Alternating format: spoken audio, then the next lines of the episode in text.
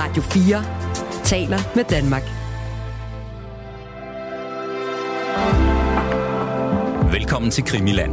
Din vært er Christoffer Lind.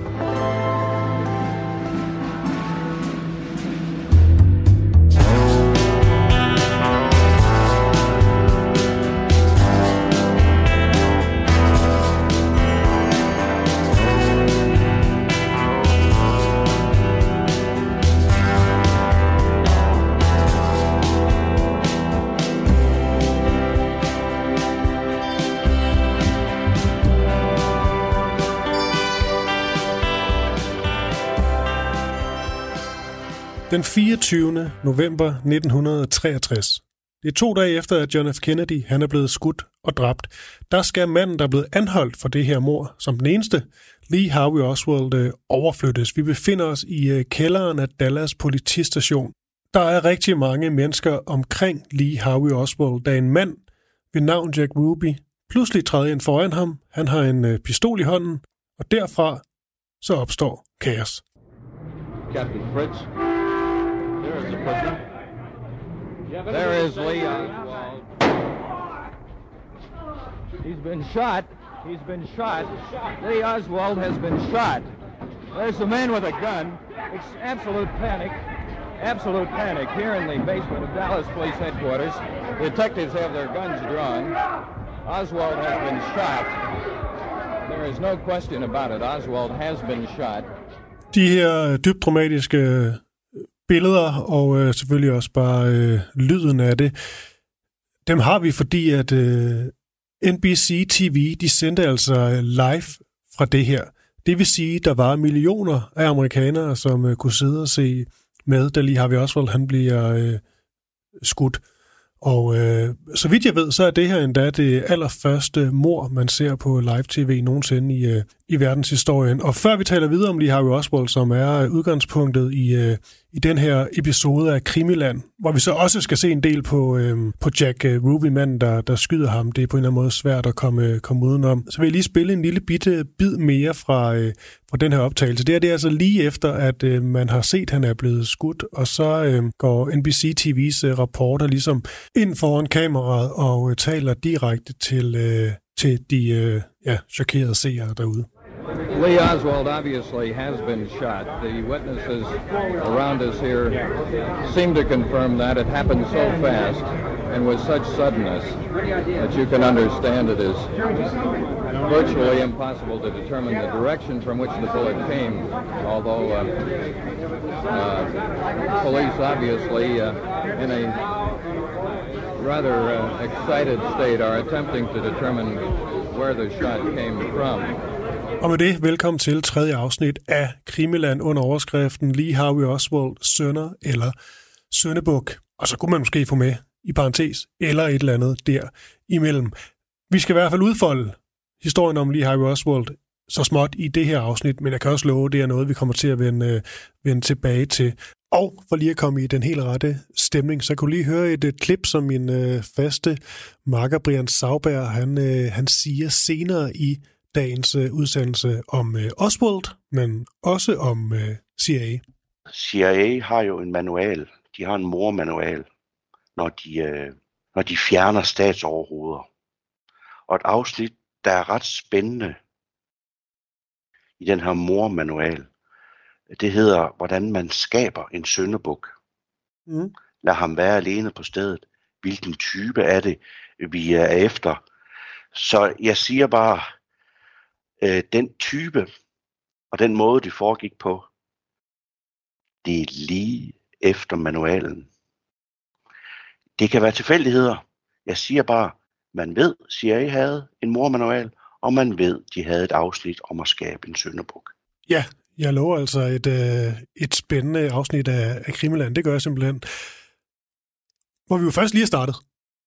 Det bliver langt sejt træk, det her, men øh, vi udfolder det øh, så godt vi nu engang øh, kan. Og nu er det altså primært lige Harvey Oswald, det skal, det skal handle om. Vi kommer også ind på alle mulige andre ting. Det gør vi vist, øh, vist hver gang. Men derudover, det skal lige sige, så starter vi faktisk hos øh, Jack Ruby, fordi på en eller anden måde hænger de jo ret så meget sammen. Altså manden, der skyder og dræber lige Harvey Oswald. For hvem var han? Og i det her tilfælde, hvordan i alverden kunne han komme vadende ind på en øh, svært bevogtet politistation med en, øh, en pistol uden nogen tilsyneladende større problemer med det? Det er det første, jeg spørger Brian Sauber om. Ligesom lige Harvey Oswald er, er Ruby omgået af mystik. Noget af det, der er rigtig mystisk, det er, hvordan han fik adgang til den her politistation, hvor han skulle overflyttes fra øh, Lee Harvey Oswald. Og øh, det man ved, hvis man tror på nogle af de vidner, som er blevet afhørt lige efter mordet, det er, hvis der er en, der havde omgang med politiet i Dallas i den her periode, så var det Jack Ruby. Nogle af de vidner, der var ansat på hans natklub, siger i de tidlige interviews, at de anslår næsten, at halvdelen af Dallas politistyrke, som hvis blev anslået til at være 1200, der havde 600 været på besøg på den natklub. Det var et sted, de holdt til. Og det står jo så i stærk modsætning til, hvad politiet udtaler i de første dage efter, at øh, det var højst en 6-8 stykker, der havde øh, der, der kendt uh, øh, Oswald, så den der forbindelse er der ikke noget om. Men det er i hvert fald lidt mystisk, at han får adgang. Uh, og hvis man tror på de vidner, som virker pålidelige, så er det ikke så svært at forstå, at han fik adgang. Men lad nu den ligge. Men altså, mm. han, øh, han træder jo frem, og så, og så skyder øh, Oswald, og som sagt, så er der nogen, der mener, at han har sagt, at jamen, han, vil skåne, han var en stor fan af, af John F. Kennedy, og han ville skåne hans hustru for at skulle gennemleve den her retssag. Og, øh, og Warren-kommissionens rapport fastslog jo med ret tydelighed, det der har været meget frem om, var der nogen forbindelse mellem Lee Harvey Oswald og, øh, og Jack Ruby. Øh, jeg siger bare, vi kan i hvert fald finde nogle kilder og nogle vidner, der har set dem sammen. Øh, men igen, det benægtede Warren-kommissionen. Mm. Så Men hvad siger du? Altså, igen, der, der er kilder, der, der, der, der siger, at, øh, at Lee Harvey Oswald og, og Ruby her, de er, de er mødtes? Jeg nævnte ved en tidligere lejlighed, ja. det der vidne, som vi også skal ind på, der hedder Jeremy Rose, ja. som grinede højlydt, da hun så i fjernsynet politiet udtale, at uh, der ikke var nogen forbindelse mellem de to, fordi hun havde netop været striber på den der natklub, uh, Ruby's natklub, og set dem sammen. Men igen, hendes troværdighed kan vi på et senere tidspunkt så gå ind og... Men der, der er flere gissninger om, at de havde noget med hinanden at gøre.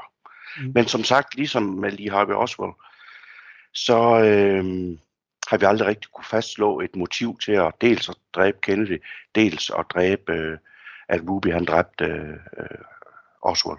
Nu er det selvfølgelig lige ham Oswald, vi primært skal fokusere på i, i det her afsnit, men, men ham, øh, ham Ruby, det er jo bare, når man sådan læser sådan, så står han jo bare beskrevet som en, øh, en natklub ejer, og så sidder man lidt og tænker, øh, det var det egentlig underligt. Hvad, hvad er det lige præcis, øh, sådan en som ham skulle... Øh, Altså, hvorfor skulle han have... Fordi han ved jo godt, hvad han gør. Når han dræber en på live-tv, så, øh, så ændrer hans eget liv sig også øh, radikalt. Så ryger du i fængsel. Ja, ja. Nogen har anført, at øh, han regnede med, på grund af den død her, at blive tiljublet, og egentlig næsten vil blive befriet, på grund mm. af, at han havde gjort nation, nationen en tjeneste. Ja. Det er i hvert fald det, som antikonspirationsfolket siger, at øh, jamen, øh, det, det troede han på. Mm. Øh, konspirationsteoretikere siger jo, at, øh, at han blev presset til det. Altså, at øh, han skulle... Øh, han skulle møde Oswald, så Oswald ikke kunne fortælle, hvad der egentlig var sket. Det er sådan den teori, og så er der nogen, der mener, at han havde som natklubejer nogle forbindelser til mafian, og så var det ligesom mafian, som jo er en af de mistænkte, de så har presset ham til at slå ham ihjel. Mm. Og det der mafia-link, øh, det, det er nok også et, et afsnit værd. Øh, for der, er, der er nogle gissninger, vi kan gøre, som, som ikke gør det helt usandsynligt, at de har spillet en rolle. Nej. Men det er rigtigt, hvis vi lige går tilbage til, til den tanke, så øh, kan jeg jo godt følge, Øhm, hvis man nu leger med, at øh, han ligesom har tænkt, at han var en... Øh, hvis lige et øjeblik lige dropper alle sådan øh, konspir- de mere sådan konspiratoriske ting og, og links til, til mafiaen, de skulle have kendt hinanden inden og alt det her. Hvis vi lige leger med tanken om, at vi har en, øh, en natklubejer, som, øh, som ser, at præsident Kennedy er blevet, blevet skudt. Han er øh, fortvivlet, øh, desperat, øh, også på nationens vegne. Så har der måske også været sådan en, en lynchagtig folkestemning af, at, øh, at Lee Harvey Oswald ligesom har stået bag mordet, så det han gør, det er ligesom at, at netop lave en, en, en heldedød. Så han ikke ligesom skal se på hans ansigt øh, længere, han skal få lov til at forklare sig, han skal bare rydde, rydde sig vejen, og så har han ligesom gjort den gode gerning. Altså var det også den stemning, der var der lidt, at, at det var Lee Harvey Oswald? At her har vi morderen, sådan det. Til dels, for folk var rigtig, mange folk var rigtig begejstrede for, at man hurtigt havde fanget morderen. Mm. Men som jeg også har nævnt, så de selv samme mennesker, der nagede i tvivlen stadigvæk om, ah, Mm. han var sikkert indblandet, men gjorde han det alene? Og jeg har bare lidt svært ved den der påstand om, at, at det var derfor, han gjorde det, uh, Ruby, og i et sjældent interview med ham. Han beder jo om at blive flyttet fra Dallas til, uh, til Washington. Han siger selv, jeg kan ikke tale frit her, mit liv er i fare. Og så er der en journalist, der spørger ham, var det her en konspiration? Ja, det var det. Jeg vil ikke sige mere, men den går helt op til det øverste sted i regeringen. Hvorfor han siger det, det ved vi ikke helt. Mm. Jeg hæfter mig bare ved, at han udtaler, at det her var en konspiration. Han kan ikke tale her i Dallas, der er hans liv i fare, men han vil gerne overflyttes til Washington. Der føler han sig mere i sikkerhed til at kunne komme med sin forklaring om mordet. Okay, så, så Jack Ruby her, han øh, lægger trods alt lidt op til, at, øh, at det her ikke bare var en, øh, en handling ligesom begået i, jeg vil nærmest i øh, affekt, altså i, øh, i frustration og desperation over at se øh, præsident Kennedy blive dræbt, og så tænker han ligesom, jeg tager sagen i egen hånd. For det, det hører man jo også om, altså øh, denne her, denne her selvtægt øh, ting. Altså han åbner også op for, at der kunne have været mere i det. Det må man sige, og, og det link, der kan vi lægge op, hvor han øh, bliver spurgt der af journalisterne, hvorfor han udtaler sig, og så det han udtaler sig om, at øh, det er en stor, omfattende øh, konspiration, der går helt op i regeringsapparatet. Du lytter til Krimiland på Radio 4. Det er bare nogle, øh, det er sådan nogle vilde billeder.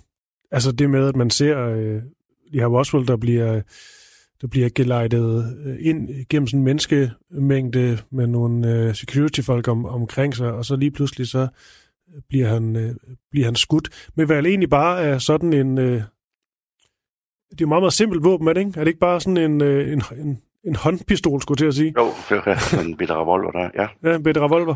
Øhm, øh, og så skyder han om. Og det er bare mystisk. Det kan godt være, at han gjorde det af de pågældende grunde, som vi var inde på før, men hvis vi nu igen, som jeg har nævnt for at bruge vores sunde fornuft, der er altså noget her, der er mærkeligt, at præsident Kennedys mor, da han bliver myrdet to dage efter på, på tv, og den person skulle have gjort de effekt, og han ville skåne Jackie Kennedy for en retssag. Jeg siger bare, Mm. vi er ikke alle, der måske tror på den forklaring. Og om det er konspirationstanke eller sund fornuft, øh, eller sund skepsis, det ved jeg ikke. Ved vi, om det var sådan en... Øh, hvad hedder sådan noget? Altså, var han også en... Øh, det er bare fordi, når jeg hører ordet natklubejer. jeg ved ikke. Altså, var han også lidt en shady, shady karakter, som, øh, som før havde været øh, sådan lidt på den forkerte side af, af loven? Det kan man godt finde nogle filer på. Det, der jeg vil koble på her, det er, at øh, en af de vidner, som udtaler sig kort tid efter der, øh, fortæller jo, at han behagede virkelig Dallas politi. Altså, øh, når de kom på baren, så var det gratis omgang. Der var et bestemt lager, der var til de der betjente. Og nu er det ikke bare noget, jeg finder på. Det er det vidne, jeg har, og det kan du selv uh, se det klip. Det var et sted, de kom, politiet. Øh, så, så han var, på samme tid var han jo urørlig, kan man sige, fordi han var så velanset blandt politiet, fordi at de fik den der behandling som, som, som konger, når de var på hans, øh, på hans klub. Øh, og vi kan også lige til, øh, til historien lige sige, så, så det er også på plads, at øh, Jack Ruby, han, øh, han dør 3. januar 1967. Han bliver kun 55 år øh, gammel for konstateret kræft, og dør kun sådan en måneds øh, tid øh, senere. Men øh, Ja, og jeg synes ikke, vi skal gå ind i den konspiration. Øh, ah, kom lige med den alligevel. øh, det er ikke en, jeg har sat mig ind i, men hvis man nu tror på en konspiration der, og vi Mm. er jo i 60'erne og så videre, så dem, der taler for, at der er noget ægelt ved den side af sagen, det er, at øh, en af hans gode bekendte dengang besøgte ham jo i tiden efter i spjældet.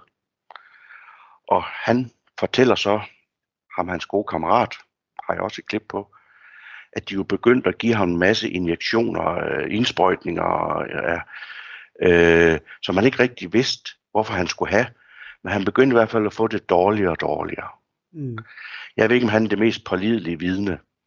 Men dem, der tror på den konspiration, siger jo så, at ja, de siger vel dybest set, at han, han bliver myrdet.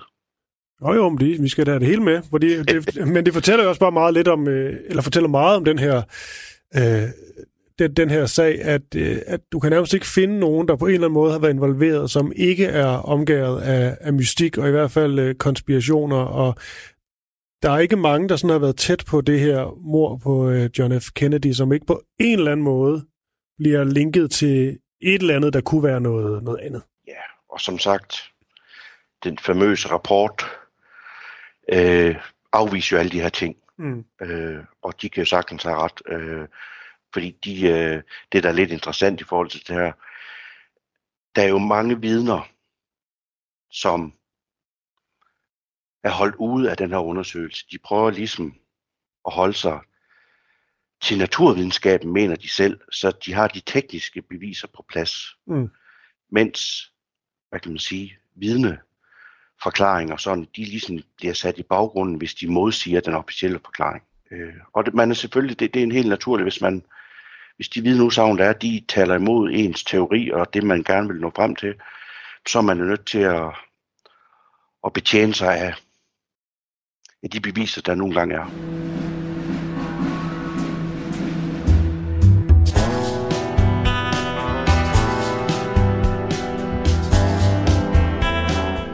Okay, lad os, øh, lad os vende fokus mod øh, Lee Harvey Oswald, som øh, jeg bliver skudt og dræbt af Jack Ruby, 24 år gammel, hovedmistænkt på øh, for mordet på, øh, på den amerikanske præsident John F. Kennedy i 1963.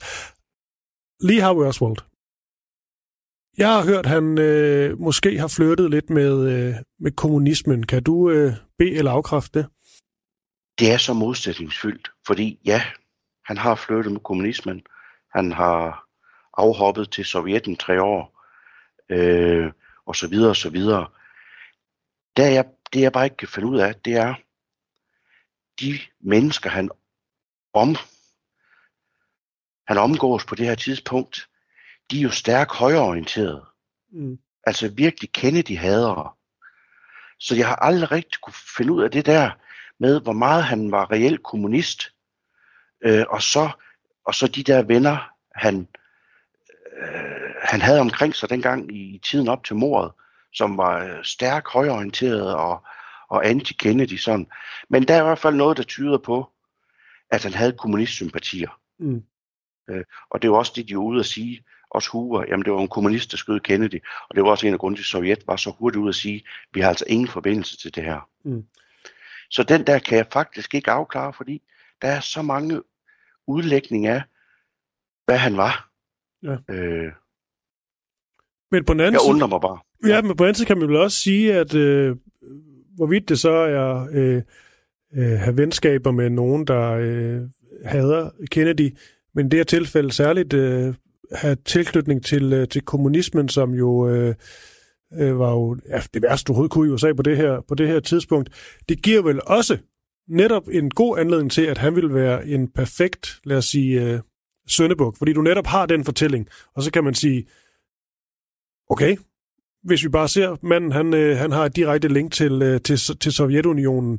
Det gør det vel trods alt det nemmere at få øh, fortalt offentligheden, at øh, det her, det er vores mand. Det er også mange, der har brugt tid på. Øh, og øh, Oliver Stone i sin 91 film bruger meget tid på at, at betvivle og, og ligesom anklage næsten, eller påstå, at øh, det, var, det var sat op. Men det, der gør, at jeg ikke hæfter mig så meget ved det længere, Mm. Ja, det, det er igen ligesom når man resignerer, man pludselig ikke kan... Øh, det er se, der er så meget, der taler for og imod. Øh, jeg, jeg synes, der er andet, der er langt mere øh, vedkommende i forhold til at sige noget om hans mulige rolle i mordet. Du lytter til Krimiland på Radio 4. Det er den, øh, den største og også mest berømte morgåde, som aldrig er blevet øh, løst, vi øh, fokuserer på i, øh, i det her program. Det er Krimiland om, om Kennedy-mordet. Jeg har Brian Sauber med mig. Mit navn det er, det er Christoffer Lind, og øh, lige nu der ser vi på Lee Harvey Oswald. Og som du lige nævnte her, Brian, så, kan, så lød det til, at du egentlig vil have det godt med lige for et øjeblik og lige lægge alt det der med hans øh, venskaber til side, også hans øh, link til kommunismen til side, og så se på nogle andre ting, der gør ham interessant i forhold til, øh, til det her mor. Hvad er det for dig er det mest interessante ved Lee Harvey Oswald? Det, jeg synes, man skal vide, det er, Warren-rapporten bruger meget tid på at fortælle, hvor dårligt et menneske han var. Mm. Det var han måske også. De fortæller en masse om hans livshistorie, og det gør så, at man er en psykopatisk, kynisk, kold præsidentmorder. Ja, og det var han måske. Det jeg gerne vil sige, det er, kort tid efter mordet, jeg tror allerede det var den 27. november, der begynder FBI på at lave og efterligne det, der nu skete på Didi Plaza. Det har de gjort i mange år efter. Fundet de bedste skytter i hæren og inden for dem selv, mesterskytter og der er ingen, der kan gøre ham kunsten efter. Det kommer simpelthen udenom. Der, det, der er ingen, der kan gøre ham kunsten efter og, og skyde de der skud på 6 sekunder. Når det er sagt, og det er også den måde, nogle af dem, der er altså ja, men der er en lille chance. Jeg tror nok på et tidspunkt, der var en, en enkelt skytte, der gjorde det, faktisk på det her tid. Men det er måske en ud af 50. Mm. Men det, det er den måde, de så også fører bevis på. Jamen, det kan jo lade sig gøre. Ligesom med den magiske kugle. På en god dag, så kan det lade sig gøre det her. Det man ved, og det der kilder på, det er at have en middelmådig skytte. Det, hvis du spørger hans kammerater, der er mange, der har udtalt det. Der er også eksperter, der har udtalt, at jamen, dem, der var sammen med ham i herren engang. Det skal så siges, at et af de steder, han blev kaldt middelmådig, det var et elitekorps, han var i. Så det er måske meget godt at være middelmodig skytte, når man er i elitekorps. Så der vil jeg gerne komme øh, Warren-kommissionen dem i møde. Det kan godt lade sig gøre det her. Godt. Noget, de fleste mor, de bliver begået med et motiv. Og det er nok noget af det svageste i den rapport.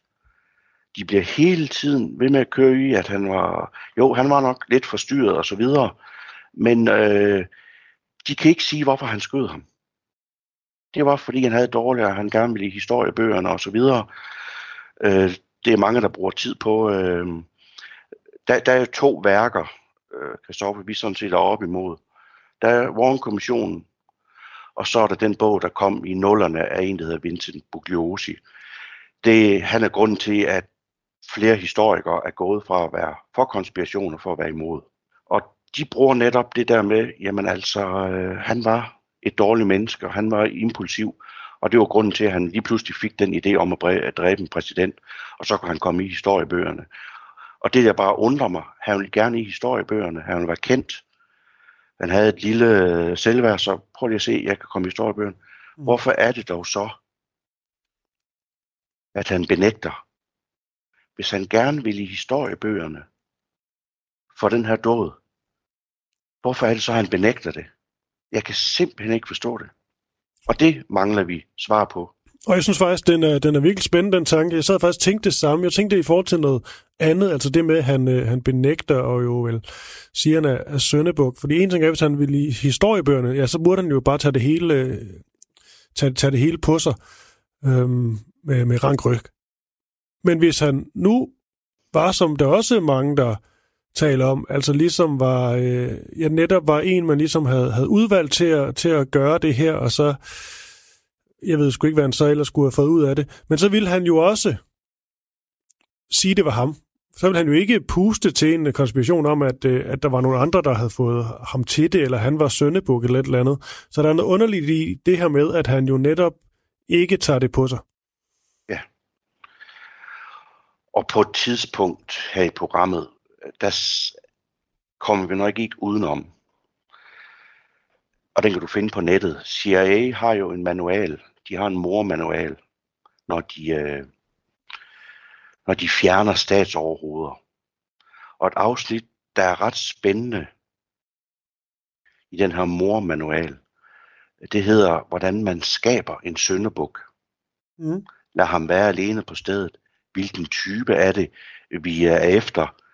Så jeg siger bare, øh, den type og den måde, det foregik på, det er lige efter manualen. Det kan være tilfældigheder. Jeg siger bare, man ved, CIA havde en mormanual, og man ved, de havde et afsnit om at skabe en sønderbuk. Øhm, men som sagt, en anden ting ved det, jeg heller ikke kan pakke min hjerne omkring, det er det, og det synes jeg heller ikke, hvad kan man sige, tilhængerne af rapporten her, altså den ene gerningsmand, det er, at hvordan kunne han få job der, lige præcis der en måned før? Jeg kan simpelthen ikke se logikken i det. Mm. Han får lige job der på, på den rute, hvor Cortesian kører. Og så inden for den måned, der får han at vide, om den kører gennem byen, og jamen, nu har jeg sgu da muligheden for at, undskyld, banner, øh, muligheden for at, at, at myrde en præsident. Jeg siger bare, det undrer mig. Men ved vi, hvor... Hvis vi nu siger, at, øh, at Lee Harvey Oswald simpelthen ikke har trykket på en, på en aftrækker, hvad er det så, man har gjort for at få det til at fremstå sådan? Han har vel haft våben i hånden, da han bliver, øh, da han bliver pågrebet. Oprigtigt talt, så er der faktisk delte meninger om det. Øh, advokater, som har læst Warren-rapporten, siger faktisk, at de beviser, de tekniske beviser, de er altså ikke skudsikre. De er, er igen lige, øh, de er 99% sikre. På selve aftrækkeren kunne man ikke 100% fastslå, at det var hans fingeraftryk.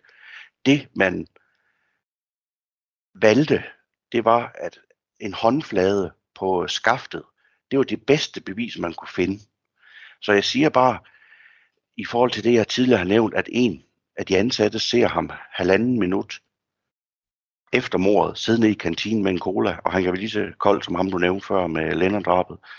Øhm, det er faktisk ikke sikker, og, men den har jeg selv svært ved, og nu skal vi ikke bevæge os for langt ud, men øh, det er i hvert fald for vildt, hvis han ikke engang skød, og der er jo egentlig gode folk, øh, også en tidligere FBI-agent, som har gået meget i den her sag, som, øh, og det er jo mange andre, der siger, at de mener ikke, at, at han overhovedet skød. Mm. Øh, men den er svær. Og, jeg, og nu, hvor jeg har forberedt mig til det her program, jeg har faktisk siddet og haft de her tanker, men nogle gange der er man næsten nødt til at tage nogle valg, og så tænke, at han må være indblandet. Lad os nu være enige om, for ellers så kan det hele blive for løst og, uh, for mm. løst og uhåndgribeligt. Så. Men igen, hans adfærd efter mordet, altså lige fra skuden er løbet, der er flere håndfaste beviser på, at han har skudt. Okay, det er da spændende.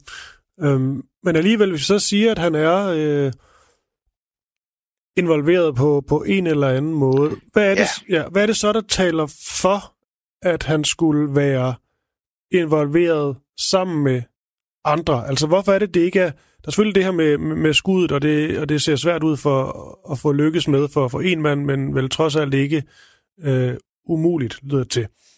Øhm, men hvad er det, der taler for, at der, der skulle være øh, flere end ham, og han skulle på en eller anden måde have gjort det her i samarbejde med andre? Da øh, i 2017 mange filer blev frigivet, så var et af de, de spændende dokumenter, der sagde, at øh, CIA selv havde ikke fundet anledning til at tro, at Lee Harvey Oswald havde været en eller anden form for ansat af CIA. Mm. Okay, case closed. Men der er jo flere, der har set hvor han tidligere har været i træningslejre nede i sydstaterne osv. Og igen, det med, at han omgås på, de her tids, på det her tidspunkt nogle meget højreorienterede personer, som også har kontakt til efterretningstjenesterne. Så der er i hvert fald nogle kilder, der siger, og nogen, der hævder, at de har set Oswald, blandt andet i de træningslejre, som var organiseret af CIA. For eksempel var der en træningslejr, som trænede de der eksilkubanere, så de kunne dræbe Castro på et tidspunkt, hvor nogen siger, de har set Oswald der også. Så på en eller anden måde, det skal i givet fald så være den forbindelse, der er, at han arbejder på et eller andet led sammen med CIA i det her. At de bruger ham på en eller anden måde. Mm. Det er teorien.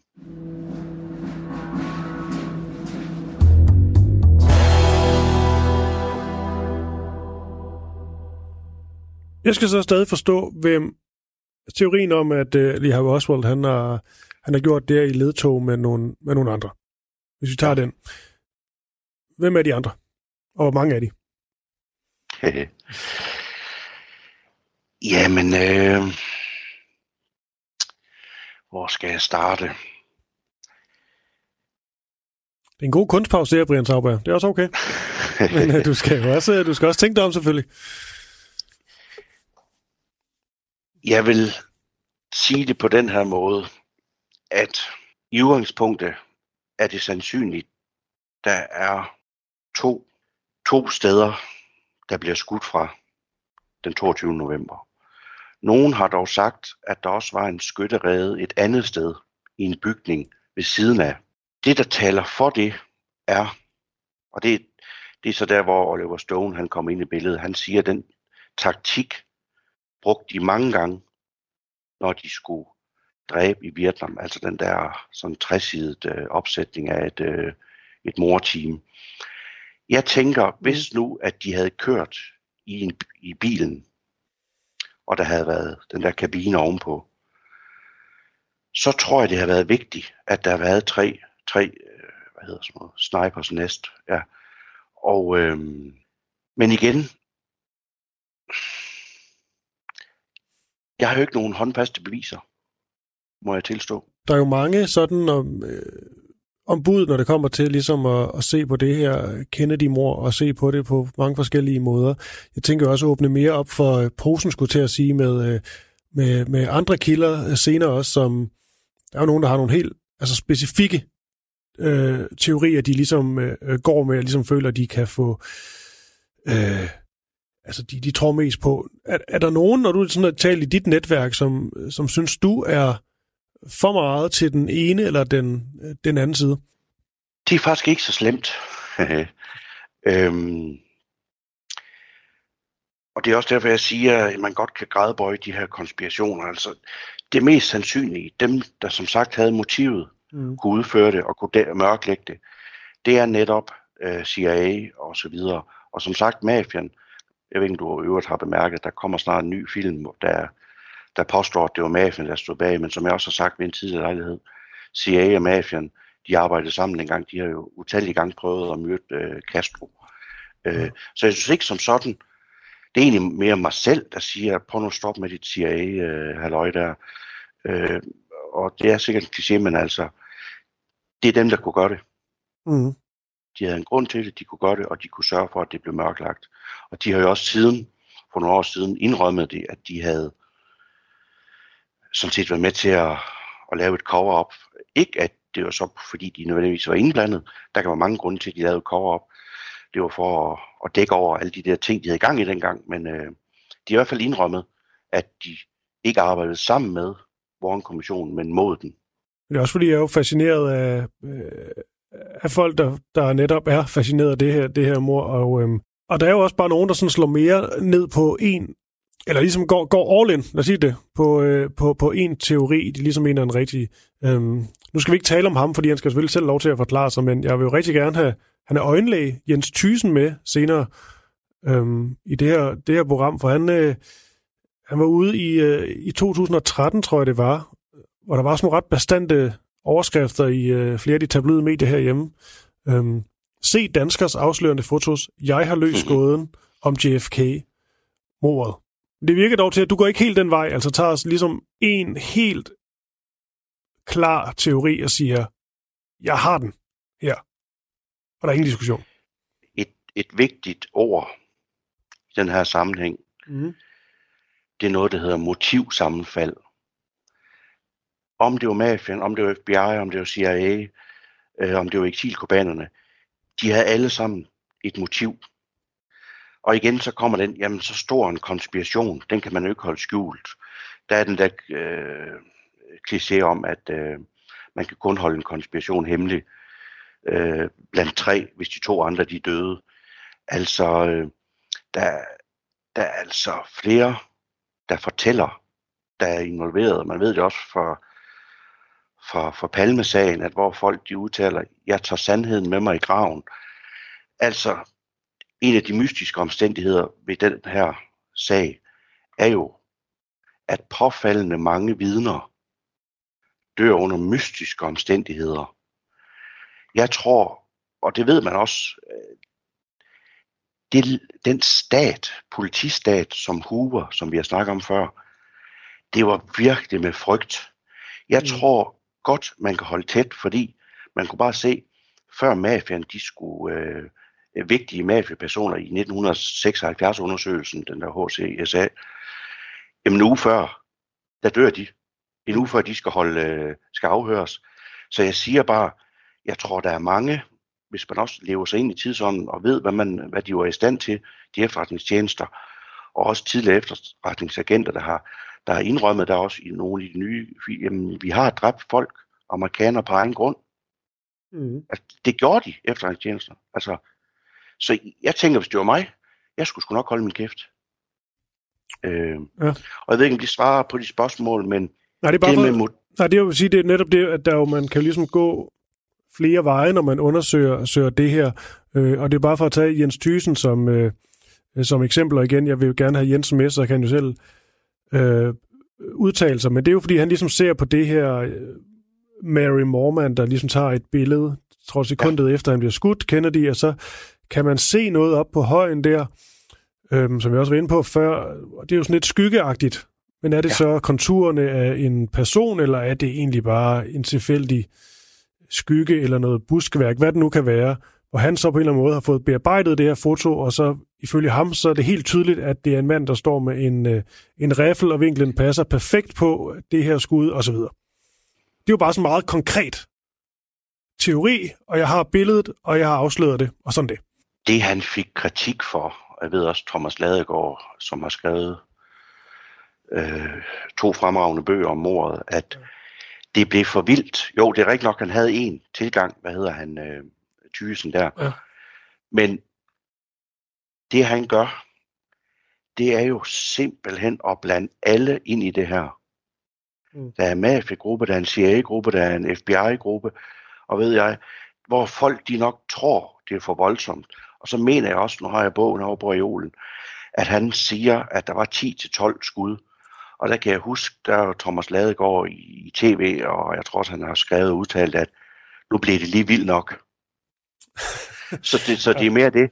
Men jeg kan godt, jeg kender jo billedet der, har tit kigget på det, øh, og jamen, og på en måde så fastslår det ingenting, men på, på, jeg kan godt se de konturer der, men jeg har også vist det for andre, der bare ikke kan se det, selvom jeg forklarer det, så men hun er interessant, mor, men hun står netop ved, ved sin veninde Jean Hill der, som kort tid efter mordet siger, at hun hører 4-6 skud, Mm. og skud 2 og 3 kommer lige efter hinanden. Så jo, han har en forklaring der, Thyesen, men og det har bare den ulempe, når han inddrager, at det er så mange, der er involveret, og så stort, at så selv vi andre, vi kan sådan, øh, og mm, nogle gange så handler det om, så kan man bare ikke pakke sit hoved om det. Jeg vil bare holde fast i det motivsammenfald. Selvom du ikke var involveret i mordet, men vidste noget, så, skulle du godt, så kunne du sagtens holde din kæft, fordi vi var alle at de typer enige om, det er godt, at vi ikke har ham som præsident længere. Mm. Det tror jeg, mange var enige om inden for de efterretningstjenester og dem, der frygtede, at USA skulle blive kommunistisk. Hele det her CIA-spor, øhm, jeg tror også, øhm, det tror jeg ikke, det kan huske, du det udtalte, fordi jeg fik det, det skrevet ned i en af de tidligere afsnit, at CIA er i alt.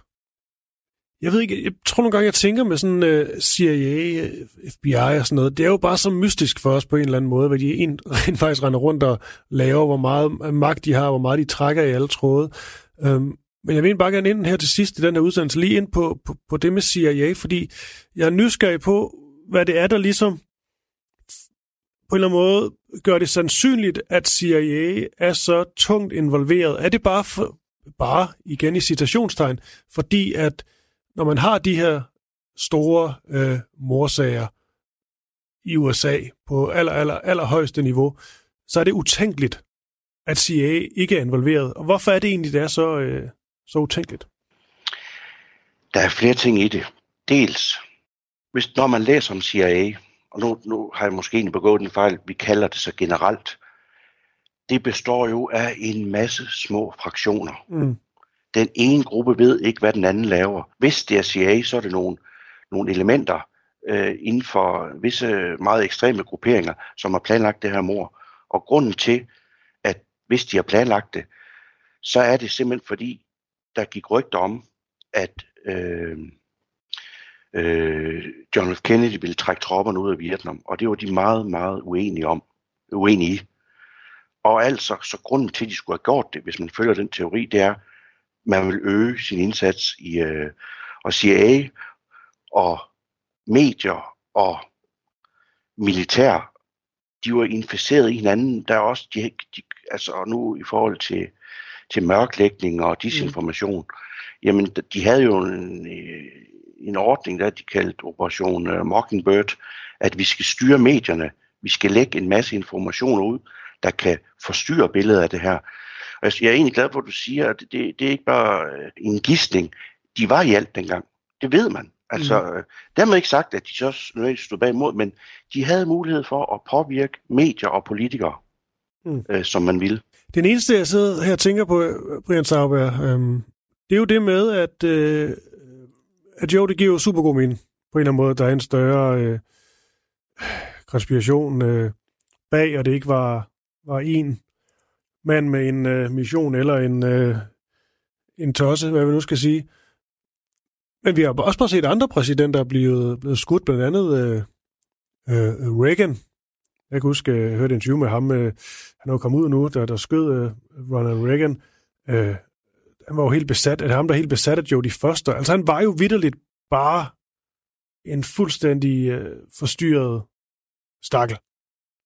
Og det vil sige, at han, han døde så ikke, Reagan, han, han overlevede, men øh, man kunne lige så godt have været, været død af de her, de her skud. Og der kan man jo ikke, tror jeg, ret stor enighed om, ikke tale om, øh, om CIA eller et eller andet stor konspiration. Der var det vidderligt bare en, øh, en sindsforstyrret mand. Ja, men som sagt, øh, lige for flere beviser på det her CIA-spor, der var jo en, øh, en kendt CIA-agent, der hed Howard Hunt, han lavede jo faktisk på sit dødsleje en øh, tilståelse af, at han, øh, han var på græshøjen, og han skød. Øh, og det er interessant, når du går så ind og, og, og i din National Archives der i USA, mm. mange af de dokumenter, hvor man udspørger ham og sådan noget, det er jo dem, der er klippet i.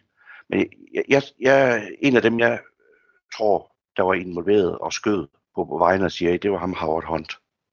Det har han i hvert fald givet en indrømmelse på sit dødsleje. Okay, Howard Hunt, skal jeg lige notere mig? Ja. Og skal jeg lige sige, det er bare lige for, øh, for en god ordens skyld, øh, jeg havde lige glemt navnet i mit hoved, men det er John Hinckley Jr., det var ham, der skød uh, uh, Reagan i uh, 1981. Reagan uh, overlevede uh, en af hans mest betroede medarbejdere, ender sit liv i kørestol og, og dør også i... Jeg tror også, han ender med at begå selvmord. Det bliver faktisk taget som, et, uh, som om det var et, et mord begået af John Hinckley Jr. Men han er faktisk ude nu, så meget man nu kan ud af, af fængslet, hvilket har overrasket mange.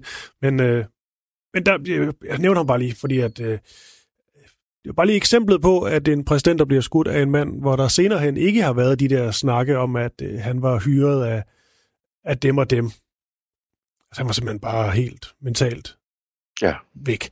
Nå, men øh, hvad var du sagde, han hed igen? Howard, undskyld, nu fik jeg lige... Uh... navnesamfund? Uh, Howard Hunt. Jeg ved godt, at det vidneudsagn så er blevet beklikket, Ja. altså anfægtet, fordi hans kære børn, de mente jo, at de kunne lave penge ud af det her, for det var ret opsigtsvækkende. Jeg siger bare, når at Warren Reporten og når Vincent Bugliosi, han siger, jamen der er jo ingen, der er stået frem. For eksempel øh, Warren Reporten og Ja. den Vinc- Vincent øh, Bugliosis bog der, der, der for en, en gang for alle siger, at det ikke var en konspiration. Altså, de siger jo, at der er aldrig nogen, der er stået frem og indrømmet. Altså, det er der jo. Der er, og ham Howard Hunt, jeg taler om på hans dødsleje, der indrømmer han jo netop, at han har gjort det. Desværre, så, hvis man tror på den, så hans børn fandt jo hud ud af, at det var ret opsigtsvækkende, så de øh, ville selvfølgelig øh, tjene på det. Og det er så en af, og så sælge det der, så det er en af grundene til, at om så var det så beregnet, så, så sagde han det bare for, at de kunne tjene penge på det. Mm. Men i hvert fald, der er mange, der forbinder Howard Hunt til det her mor. Og jeg ved også godt, sådan spøgefuld man kan sige, øh, når man sidder og kigger i de der arkiver, hvem man nu tror, der, der er efterhånden ved at være en lang kø op på, øh, på græshøjen af folk, der står der. Så øh, Ja, fordi man kan så sige, at den modsatte, jeg tænker også, at vi skal, vi skal mere ind på, på, på Howard Hunt, og også ligesom øh, måske dykke helt ned i, hvad han faktisk øh, fik sagt til, øh, øh, til sidst på sit, øh, på sit dødsleje. For der er jo også nogen, der så vil kunne argumentere for, at øh, jo, ofte vil du måske høre sandheden fra folk på dødslejet, fordi at, ja, de er jo ikke så meget tab længere, og hvorfor ikke få sandheden ud her til sidst. Men man kan så også sige, at øh, øh, folk på deres dødsleje måske også netop har, det ved jeg ikke, måske er mentalt lidt, øh, lidt fraværende af det andet, andet steder på en eller anden måde, har bilder sig et eller andet ind. Det er vel også en reel mulighed. det er det, og jeg synes, vi tilstræber her, øh, jeg er hverken bedre eller dårligere end dem, øh, om Vincent øh, Bugliosi eller Born-kommissionen, men vi udvælger nogle kilder, det har de også gjort. De har også fravalgt nogle kilder, det har jeg også gjort. Så øh, og man vælger trods alt efter bedste evne og efter bedste motiv og efter mest rene tanker, de kilder, man mener beviser noget. Hmm. Men igen, historie er en subjektiv videnskab, så vi udvælger også nogle kilder, som måske understøtter, vi er kun mennesker, der understøtter vores teori. Du lytter til Krimiland på Radio 4. Jeg tænker, Brian Sauberg, øh, i det næste afsnit, der tror jeg faktisk, du, øh, du får lov til at hvile dit stemmebånd lidt, fordi der tror jeg, øh, jeg skal tale med i hvert fald blandt andet Anders Agner om, øh, om Kennedy'erne. Det bliver sådan et, jeg vil ikke sige det er intermezzo, men på en eller anden måde tror jeg, det er ret vigtigt at lige få sat Kennedy'ernes historie fast. Altså endnu flere ord på, hvem de var. Også hvor kontroversielle de var. Det har vi to også været inde på, men altså øh, blive endnu mere kloge på det her Kennedy-dynasti, for det tror jeg også kan være vigtigt for den her fortælling. Til gengæld tænker jeg, når vi to skal tale sammen igen, at der er mange ting, vi skal gå ned af. Øh, Howard Hunt nu også, men mafiaen, det spor, synes jeg er spændende. Ja, det er det også. Som jo øh... også er linket til CIA. Netop, og netop der kommer en, en stor spillefilm fra Hollywood netop om det her emne, så... Øh, men igen, lige for at runde af, også som du siger, jeg har en god kollega, som ellers ikke tror på konspiration og sådan, men han har læst øh, en god bog, hvor at, at Brian, jeg tror sgu det er eksilkubanerne, og jeg kender også nogen, der siger, at jeg tror sgu det er mafian. Der må jeg bare sige, dem jeg har talt med, der har studeret den her sag, it all goes back to CIA. Man kan ikke tage dem alene. Og du kan ikke bare sende nogle eksilkubaner ind på Dili Plaza, uden du sikrer dig, at man kan lave en mørklægning bagefter. Mm. Så har vi noget at gå, gå videre med. Der, lige sådan et, øh, et, et sidste spørgsmål, det er afsnit, Brian Sauberg. Hvis vi nu siger, øh, at der kommer nogle nye videooptagelser, eller billeder, film, et eller andet, et eller andet, der gør, at øh, lige pludselig er vi ude i sådan en 95% sandsynlighed for, det er den person eller de personer, der har stået bag mordet. Hvis nu siger, at du kunne gå med på den øh, præmis, eller acceptere, at det var, det var dem, hvem end det så er, hvad tror du så, det ville sådan gøre, både for dig, men også sådan i det store hele, altså at løse Kennedy-mordet så mange år senere? Hvad, hvad fanden tror du, det ville, øh, det ville få, for, få jeg ved ikke, øh, hvad for et output ville det Jeg ville nok gå rundt til alle de mennesker, som har kastet doven, faldet, faldet, fadøl efter mig og sige, hvad sagde jeg? Men så har det selvfølgelig også været en bekræftelse i, at ens undren, mm. ikke paranoia-forestillinger, var rigtige. Men jeg vil stadig sige, det skal godt nok være et bloddrømmende bevis, fordi dem, der har taget sagen op, der er jo, der, for, jeg vil lige give et hurtigt eksempel, der, hvad hedder hun, Pernille Vermund nu, fik sat den der undersøgelse i gang omkring Mink-sagen. Mm. Det vil du aldrig kunne gøre i USA. Man har prøvet det talrige gange. Befolkningen er klar til at skrabe en masse penge sammen og ansætte en advokat. Der er ingen advokat, der vil tage den her sag.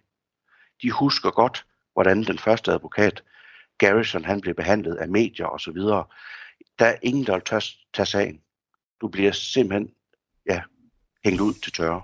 Men er vi måske også nået til, et, øhm, til sådan et punkt, hvor, hvor his, i historien, hvor, hvor denne her sag også er blevet så stor og mystisk og umulig og alt muligt, at, øh, at selv hvis man faktisk fik, lad os sige, et bloddrøbende bevis, lad os sige et eller andet DNA, der ligesom ville gøre, at man godt uden sådan at virke det mindste konspiratorisk skulle sige, at det var den person, der stod bag et eller andet. Ikke? Er vi også nået, trods alt nået til et punkt nu, hvor selv det, at du har nogle beviser, der virker så fuldstændig håndfaste og seriøse, at der er så mange teorier derude, at folk ikke ville kunne acceptere det alligevel.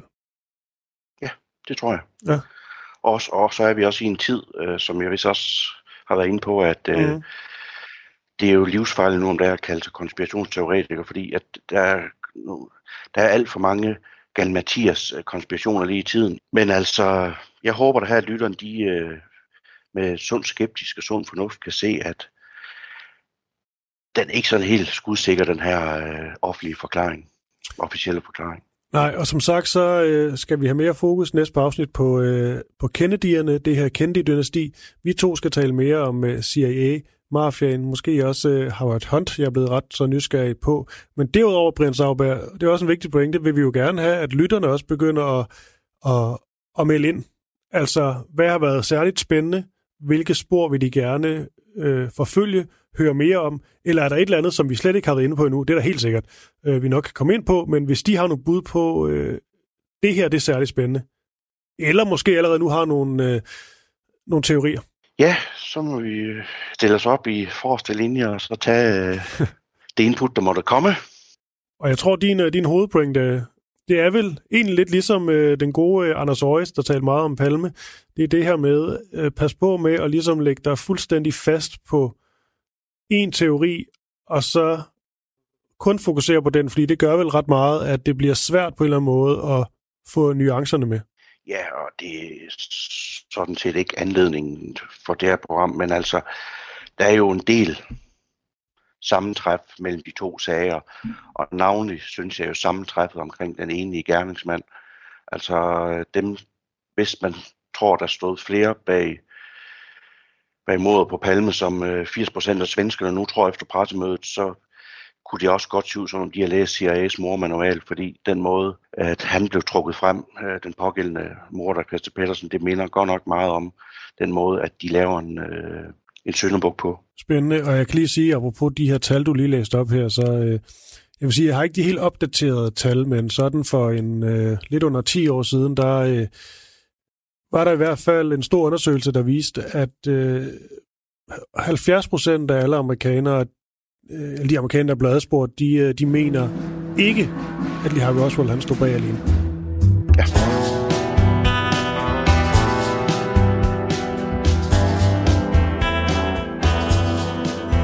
Og imens vores intromelodi skrevet af Martin Meinke, den ringer ud, så vil jeg lige sige, bliv medlem af vores Facebook-gruppe Krimiland Radio 4. Jeg er derinde, Brian Sauber er derinde, masser af gode lyttere.